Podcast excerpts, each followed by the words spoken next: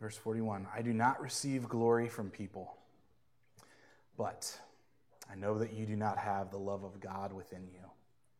I have come in my Father's name, and you do not receive me. If another comes in his own name, you will receive him. How can you believe when you receive glory from one another? Do not seek the glory that comes from the only God. Do not think that I will accuse you to the Father. There is one who accuses you Moses, on whom you have set your hope. For if you believed Moses, you would believe me, for he wrote of me. But if you do not believe his writings, how will you believe my words? Would you pray with me as we ask the Lord's help? Father, we thank you that we so freely have your word to open up, to hear from you. Ancient words ever true, changing me, changing you. We thank you, Lord, that your word has endured through thousands of years, through every possible opposition. It is a treasure for us. We don't want to take it lightly, Father. I pray that as we consider these words of Christ to us, that your Spirit would so work in us that you would reveal places in our lives that we need to bring into check before your word. This matter of the glory of Christ is of great importance, to say the least. So may we handle this topic well this morning as we hear from your word, as you speak to our hearts. We're praying that the glory of Christ would indeed spread through our lives and into the lives of those that we meet. In Jesus' name, amen. The Title this morning is The Testimony of Glory. Word testimony doesn't really show up in here too much, but it seems fitting to consider what the matter of glory says to us as we consider glory in our own lives and the glory of Christ, the glory that we might seek for ourselves, the glory we might seek for other people. This ending to chapter 5 brings to conclusion this whole story of the man being healed by the pool. And I've recapped it every single week, and I'm going to do it again one more time because it is important for us to remember the context of what we're reading today. Jesus comes into Jerusalem during an unnamed feast. And he finds a pool wherein a multitude are gathered of sick and lame with all sorts of ailments, all sorts of difficulties in life, trying to enter into the pool at just the right time, believing that they might be healed.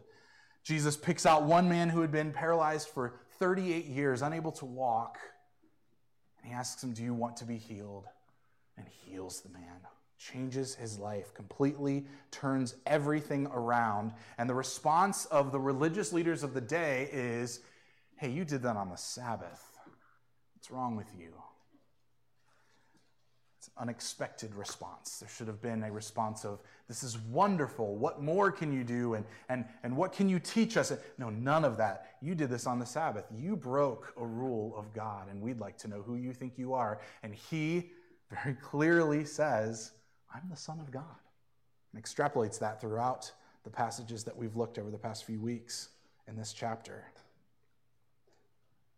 He went from the issue of being the Son of God to the matter of his judgment on every person that he has been appointed to pronounce judgment on every single soul for all of eternity.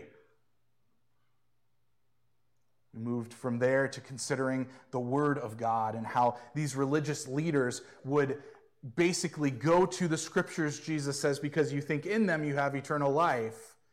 But these are they which talk about me, and the fact that these leaders missed Christ in the Scriptures left them only with their own glory seeking, with their own efforts of saying, Because I know my Bible so well, God must accept me, and people must revere me. They must give me glory and honor because of my great accomplishments and my religiosity. Christ says, If you miss me in the scriptures, you have nothing. He brings this up again towards the end of our passage, of course, when he speaks of Moses their hero, the one that they put their trust in, and the words that he wrote to them. We'll see what those words might be, what Jesus may perhaps have most likely been referring to. But here, the main topic that we should probably dig into today in this passage is that of glory. Moving from all these subjects and Jesus' uh, sort of sermonette that turns around the accusation brought on him and brings it against those who do not know him, and who very clearly will not know him. If you notice that, what Jesus' indictment is on these leaders is not necessarily that, hey, listen, you're just not smart enough, you're not good enough, you're not. No, he says, you don't want eternal life. How will you believe if you receive glory from men? There's, there's a list of indictments that Jesus brings on these leaders, and we're going to see today the matter of glory comes at the very end and carries special significance. I wonder what you think of when you hear the word glory. Do you hear of an old American? Do you think of an old American flag? Do you think of a sunset? I remember uh, my one trip to Colorado, I enjoyed so much at the very end of it, partially because I was so ready to go home.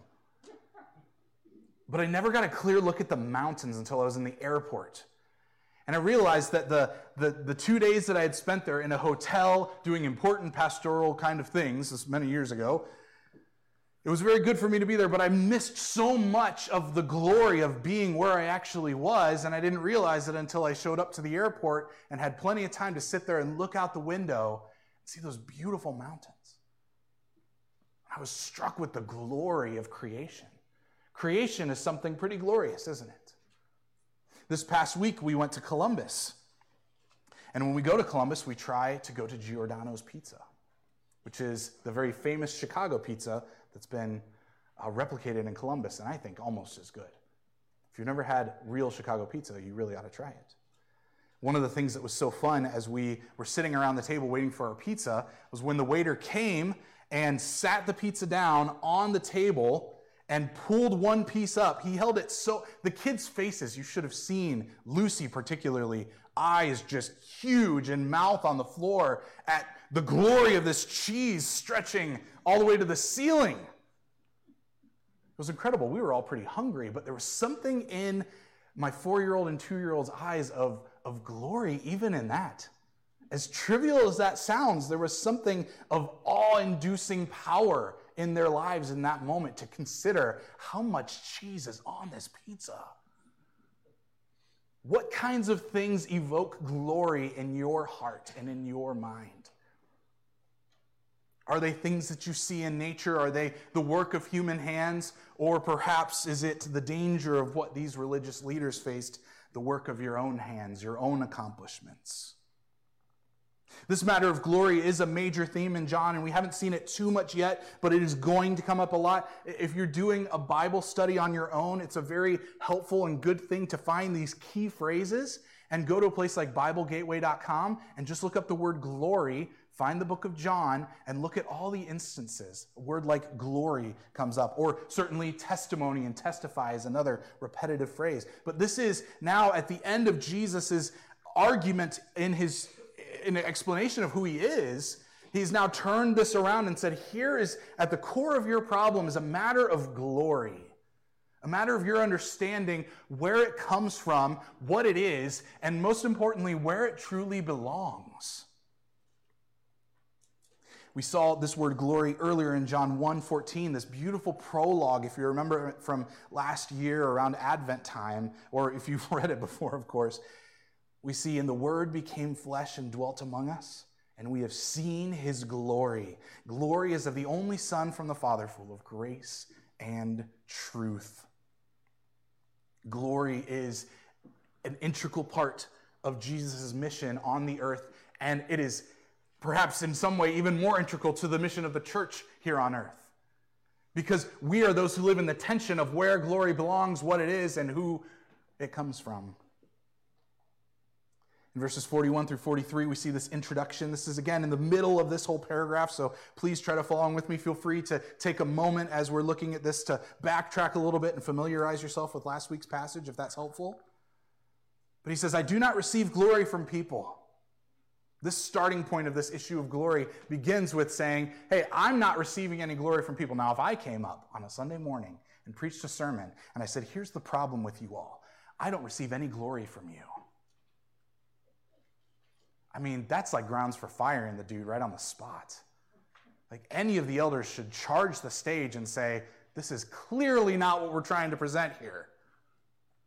Jesus is a completely different person than anyone else you're ever going to meet. Because when he says, hey, I don't receive glory from people, he's saying it with the background fact that he deserves that glory. Now, there's a couple different ways that we could understand what he's saying here. The first one, as I've already alluded to, is the idea that he should be receiving glory, and that's true. But secondly, we see in this statement that what Jesus came to do was not acquire some glory that was missing that we have that we've been holding back from him. It's an incredible and terrifying fact in some ways that whether you believe in Christ or not, you're going to glorify him for all of eternity. Either you will glorify him by worshiping him and living the beautiful eternal life that he has afforded all who believe at the cross.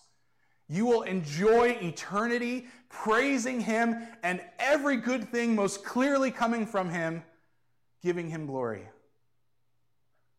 Conversely, those who reject the good message of Christ, the gospel, the good news of what he's done to pay for the sins of all who will believe, those who reject that message will spend eternity far from him, separated from him, and not receiving goodness, but receiving punishment and justice for all of eternity. And that will also bring Christ glory.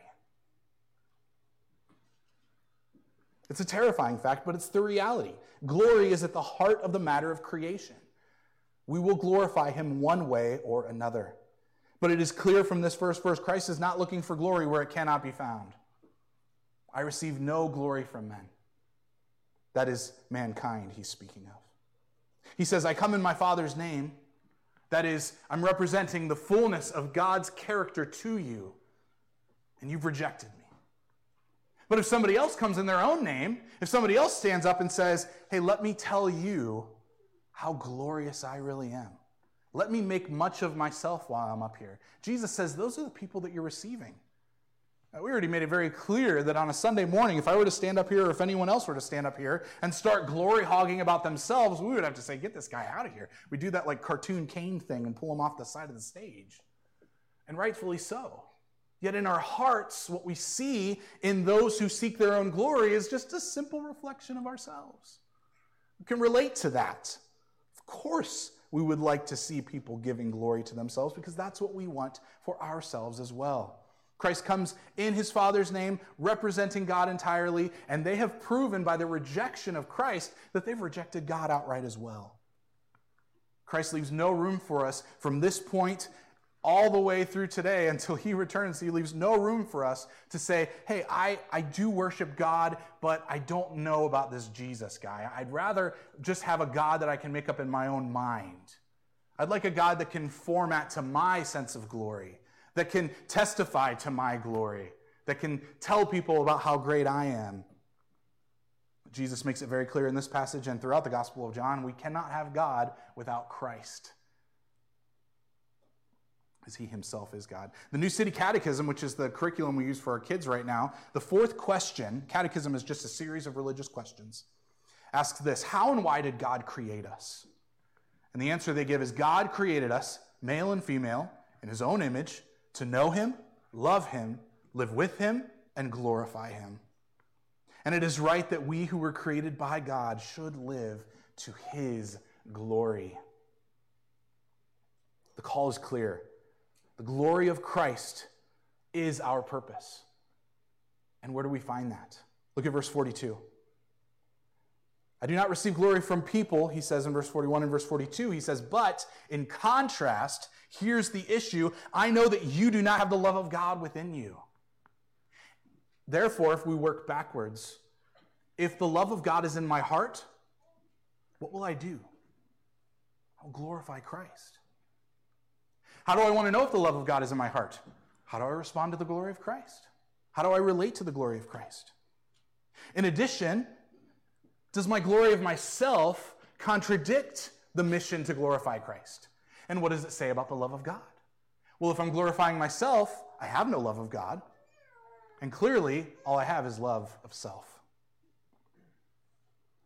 So, this is not only a matter, though it is primarily a matter of us recognizing the glory that Christ deserves, which we'll get into further, but it is also a matter of our, us recognizing what we were made to do.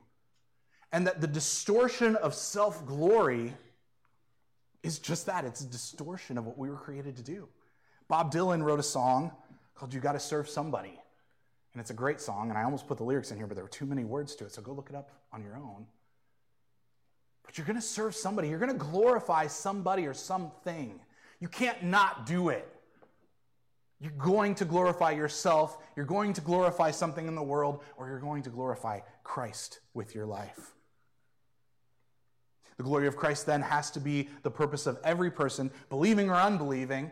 For eternity, the glory of Christ is all that will remain.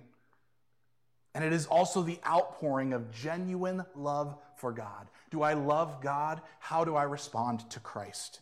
What do I do with the matter of his glory? In Colossians 1, the passage that Kevin read at the beginning of the service, Paul tells us that everything was created by Jesus and for Jesus. I don't know about you if you've ever read that passage before in the first chapter of Colossians, but the first time I heard that passage, that was like a, a watershed moment for me. That was a mountaintop realizing, wow, everything was made by him and for him.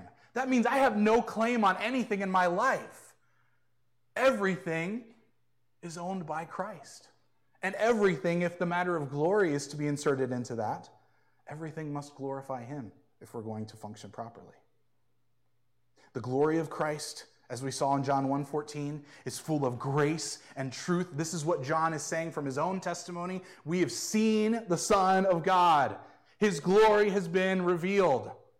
And he is full of grace, unmerited favor, a good thing that we don't deserve. That is what he is full of, but he's also full of truth. And those things never conflict in the character of God. And they reveal to us our problem. Our problem this morning in this passage is that love of self is incompatible with the glory of Christ. You cannot have both things. And oh, do we try? I don't know, maybe I'm just speaking for myself. I would like to get the most out of this world that I possibly can while holding on to Christ's coattails, making my way into heaven. I would like to get the most for myself, for my family, for my career, for my home, and just make sure that I make it to heaven in the end. These two things are incompatible, they don't go together. So, the update on my home working on the bathroom yesterday. And my dad and I are working on the sink and doing the, the pipe work, you know, with the PVC. And as we're piecing things together, he brings he brought this big basket of different PVC pieces, and he's putting things together, and he's like, "This is really frustrating. One of these pieces is one and a quarter inch, and the other one is one and a half inch. It's a quarter inch difference. What is the point? Why do they have to be different? They're completely incompatible. You cannot put them together whatsoever. It's not going to work. I don't know, maybe there are adapters out there, but what we had did not allow for that. We had to find all of the 1.25, one and a quarter inch PVC, or all of the one and a half inch PVC to make this thing work. We could not put the two opposing sizes together. I couldn't mix and match, even though they looked so similar. And in the long run, what's the difference at the bottom of your sink, whether it's a quarter inch more or a quarter inch less? Who cares? Apparently, people who make PVC pipes do. I certainly don't. And so, the love of self and the glory of Christ cannot be mixed and matched together. One will remain and one will be kicked out. This morning, by virtue of you sitting here, I would imagine we would all say, I would like to evict love of self and hold tightly to the glory of Christ. Easier said than done. The story of our culture is that success earns glory. And glory is something, again, we are, we are duty bound by our nature to be attracted to in one shape or another. We want what is glorious, either for ourselves, either for something else in the world, or for Christ. The cultural narrative says that success is what gets us glory. And it seems because we can see and experience success in so many different ways, financially, or with our families, even, or in our homes and our neighborhoods, we can see the effects of success in our life so clearly that that seems the fast track to glory and it is very hard to escape. We may even, in fact, be in danger of engaging in this success equals glory mentality in church. How easy is it for us as we come out of church to say, Today was a good church service. We had pizza. Success, glory, right? We filled shoeboxes. We did something good for the world around us. Glory to ourselves. I like sitting at tables during the service. Glory. Whatever your choice might be, or, or it could be the opposite. It could all be negative. Oh my goodness, there was no glory at all. We had to sit around tables and we had to do the thing, and I don't like pizza. Positive or negative, we're seeking glory in one way, shape, or form. And the narrative of our, culture, again, says success earns glory, and that's all determined by people around us. And we'd love to make sure that people around us see how successful we are, that we might get glory for ourselves. Where's all of this coming from? I know that you do not have the love of God within you, Jesus says in 42. Verse 43 I've come in my Father's name, you do not receive me, but if another comes in his own name, you will receive him. How can you believe when you receive glory from another and do not seek the glory that comes from the only God? Do you realize that there is this terrible barrier between your belief and yourself, and it's called self glory? You cannot believe in Christ and live for your own glory. They're completely incompatible. How can you believe? It's pretty scary when Jesus talks about something is impossible, but that's what he's saying here. How can you believe when self glory is all you care about? It's incompatible with what God has made us to be and to know and to do. And it's worthwhile for us to take a moment in our hearts. Hopefully, right now, you're thinking, what is it in my life that brings me glory and that is, in fact, kicking out faith from in my heart? It's a danger, it's not something to be taken lightly. Jesus brings about the final step in his true accusation of this whole passage, verses 45 to 47. Do not think that I will accuse you to the Father. It's a funny thing that he kind of says this here, isn't it? Because so far it sounded like accusation. He has been accusing. But he's bringing that accusation to whom? To them, to the accused. He says, I'm not going to accuse you to the Father. That is not my role.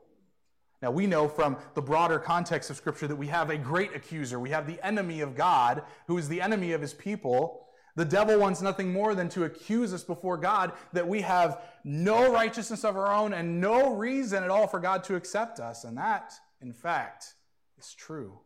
But Jesus brings out another accuser here, and it's a surprise accuser to his listeners. I will not accuse you before the Father, but there is one who accuses you. It's Moses, whom you are the biggest fan of want you to think right now of who is in your corner the most. Is it your mom, your grandma? Is it your kid? Is it your best friend? Bless you. Is there somebody who you could say, like, that's that person who is my constant cheerleader, the one who always encourages me? Can you imagine that person coming around and accusing you? Saying that something is wrong, that there is a serious issue. Well, for these Jewish leaders, they would look to Moses not necessarily as the one who was always in their corner, but the one whom they aspired to be. They made Moses Jesus. Moses was the one who came down and gave them the Ten Commandments, who led their ancestors out of slavery in Egypt. Moses is the one who stood firm in all of the complaints of the children of Israel time and time and time again. And Jesus says, Moses is the one who's going to accuse you, the one you've been hoping for.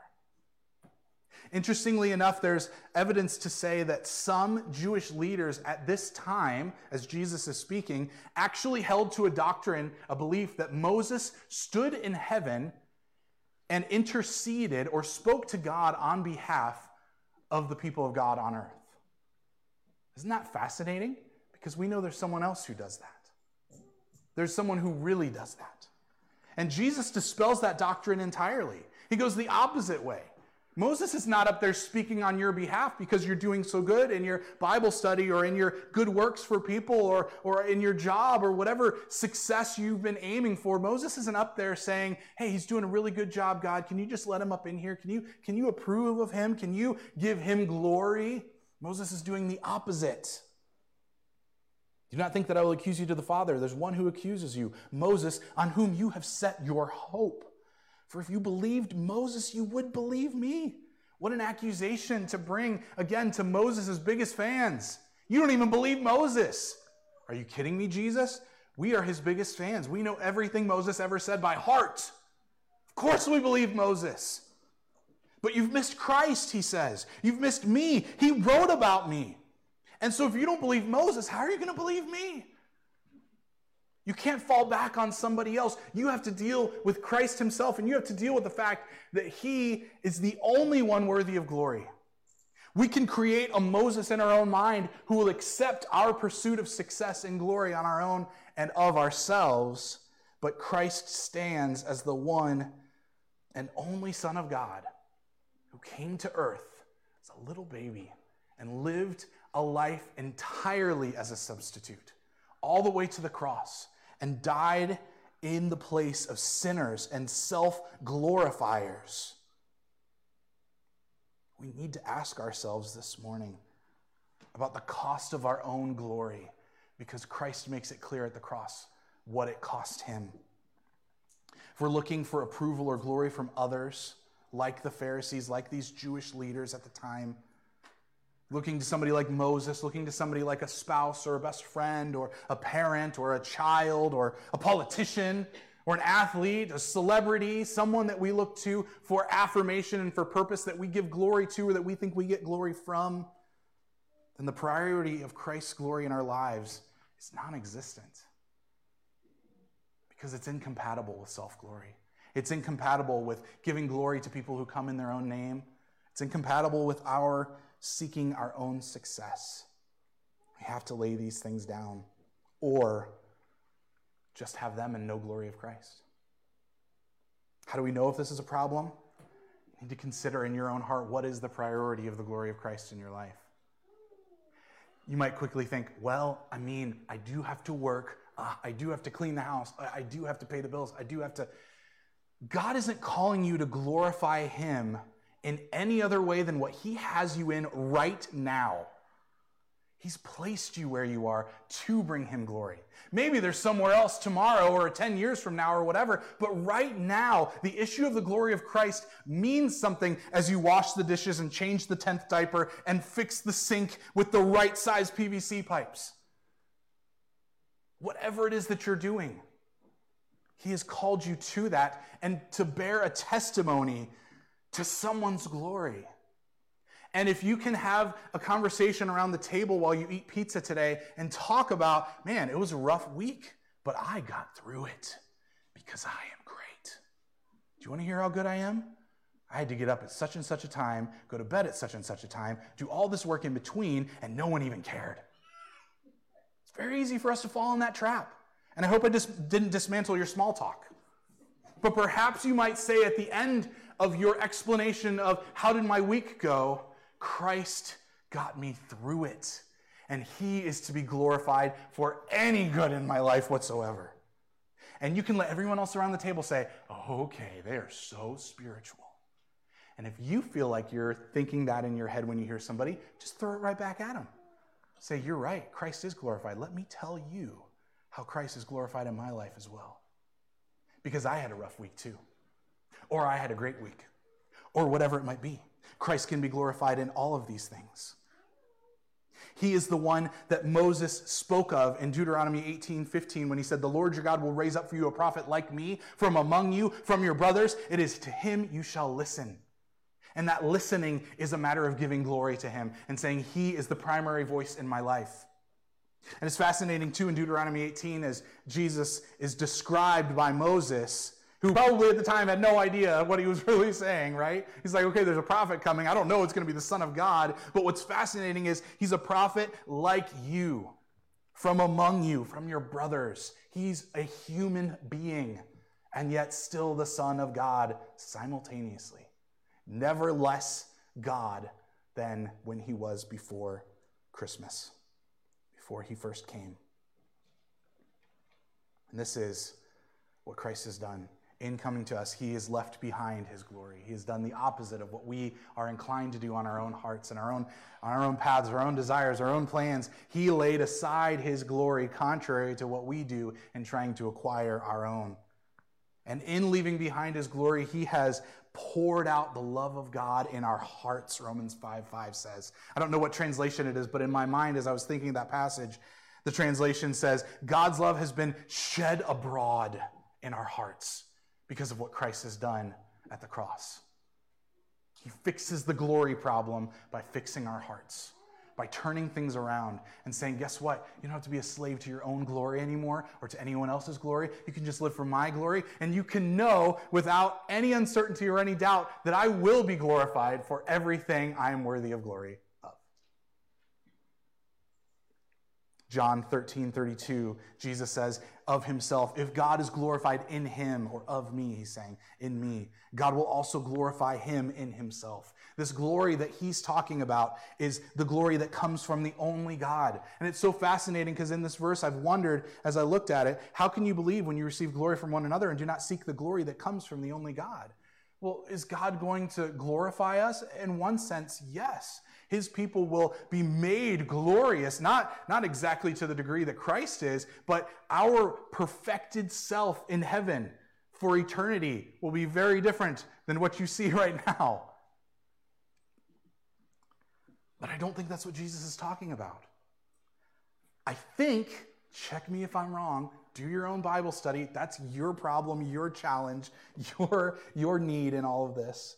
I think that when Jesus says he's talking about the glory that comes from God, he's talking about the glory that comes from God to Jesus. That our purpose in responding to the cross is to partner with the Father in glorifying the Son. That's it. That is our participation in glory. That is our ultimate end and our ultimate goal. Jesus died as the only one worthy of glory so that self glorifiers could have life. He was even incarnated. He left his glory to glorify the Father, and the Father so then glorifies him. As he said in verse 42, but I know that you don't have the love of God in you. He's not just saying, I know that right now. He's saying, I have known, technically in the Greek. I know everything about you, your entire past, your entire present right now. There's no hidden love of God that you've created up on your own, but what I can actually put into your heart. We need a fresh view of Jesus I'm going to say it daily. Daily get a fresh view of Jesus. Preach the gospel to yourself daily so that he might shed abroad the love of God in your hearts. Pour it out abundantly. It's not, you know, a, little drip here or there. When we look at Christ for who he truly is, he pours out the love of God in our lives. The gospel is good news about that glorious work of Christ, and we have to meditate on it daily. That doesn't mean you get away to a far remote place and do that every single day. I mean, in your daily life where He has placed you to glorify Him, to bear a testimony of glory, think on the gospel. I know I, in some cases you might say, like, it is impossible for me to think about anything while I'm at work besides the work itself. That's okay because Christ is interceding for you, because He is praying on your behalf that you would see him in whatever work it is that you have to do day by day. And I believe that he will do it. So, what do we do? We need to leave behind our own glory. We need to leave behind all of our excuses, all of our own personal goals, achievements, accomplishments, uh, any relationship. We need to re, re, reconfigure in our mind for the glory of Christ and not for ourselves. Resolution is not to reverse and be the one who grants approval and glory to others, but to bear a testimony to the glory of Christ in all things. It's not an invention of man, but it is a loving gift of the Father to the Son through us. How is it that God the Father glorifies God the Son? In you, through you. That is his intention. That is his plan. You can't tell him to do something else or to try something else. Christ has been glorified at the cross. He's being glorified in heaven right now, and our experience of his glory comes in and through our relationships with each other. We need to embrace that. We need to be intentional about it, not to use a buzzword. We need to be serious about it. When you come to church, show me the glory of Christ. Don't show me the glory of yourself. And tell me that too. Don't show me the glory of yourself. Show me the glory of Christ. Because we need that. We love him because he first loved us. We're not going to create this on our own. We've been out of paper at home for a couple days, and it's been so fun with this new printer because it seems we have an endless supply of ink. And when we ran out of paper, it was such a disruption. Because we're like, what, what do you mean I can't print anything? We have all this ink. We have a never ending supply of ink. There should be no reason I can't print what I need to print. But we were out of paper. The ink was not the problem, it was the paper. We always have the problem with the ink. We're out of ink again. Now we're out of paper. And this new printer has come into our lives and promised us all the printing we could ever desire, but if there's no paper in it, it's not going to print anything. Do you get the illustration yet? This ink of the glory of Christ is, in fact, endless. And the paper of our lives, sorry, temporary picture though, that's helpful perhaps to you. We're only here for a blip, vapor in the wind. We all know it.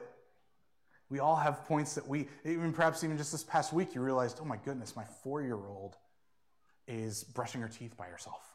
Or, or, oh my goodness, I have to go renew my license. Or, or there's, there's, there's checkpoints at every moment of our lives to remind us this life is not permanent. And to hearken back to a couple sermons ago, only one life will soon be passed. Only what's done for Christ will last. His message to the Jewish leaders is the message to us as well, and we need to be serious about it. I also had to, had to throw this in here, this old hymn. Could we the, with ink the ocean fill, and were the skies of parchment made? Were every stock on earth a quill, and every man a scribe by trade? To write the love of God above would drain the ocean dry, nor could the scroll contain the whole, though stretched from sky to sky. Just temporary, short time, but overwhelming amount of glory that will encompass us in eternity. It's our perfect hope. But today, we need to be serious about this matter of glory and our own self glory. I read a cool article by this guy named Thaddeus Williams. He said, The more self absorbed we are, the less awe we experience or glory we experience. The less awe or glory we experience, the less fully and freely ourselves we become. God didn't make you to live forever the way you are right now. He made you to live temporarily the way you are right now. And we're meant to seek something greater than ourselves. The only one is Christ. So take a glory inventory. Would you do it right now? Would you do it tomorrow and maybe even on Tuesday?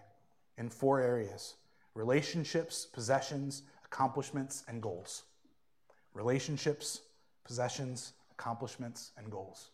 Would you consider those four areas of your life and just give yourself a score? Be as brutally honest as you can because it's just for you. Am I giving glory to Christ or myself in my relationships? Am I giving glory to Christ or myself in my possessions? Am I giving glory to Christ or myself in my accomplishments? And am I giving glory to Christ or myself in my goals? Convicting me just thinking about it right now. We have to be serious about this because Christ is serious about it. How can you believe if you give glory to yourself? We can't. We need Him to give the love of God to us. We need Him to create faith in our hearts, and He has promised to do that. Would you bow your heads and pray with me, please? Father in heaven, we thank you this morning as we consider this weight of glory. That you're not calling us to do anything that you're not going to provide for us to do. You are our creator, you are our redeemer as well. We have every reason to believe that you will provide all that we need for life and godliness so that Christ will be glorified the way he is worthy of. I pray, Lord, if anyone doesn't know Christ, that they would consider these things deeply and consider the state of their heart, the trajectory of their life, that glory is their end result. It's a matter of whether we're going to enjoy that glory or if we are going to mourn the absence from it for all of eternity. Thank you that in your kindness you've made the good news freely available to all who will believe. So create faith in our hearts today, we pray. In Jesus' name, amen.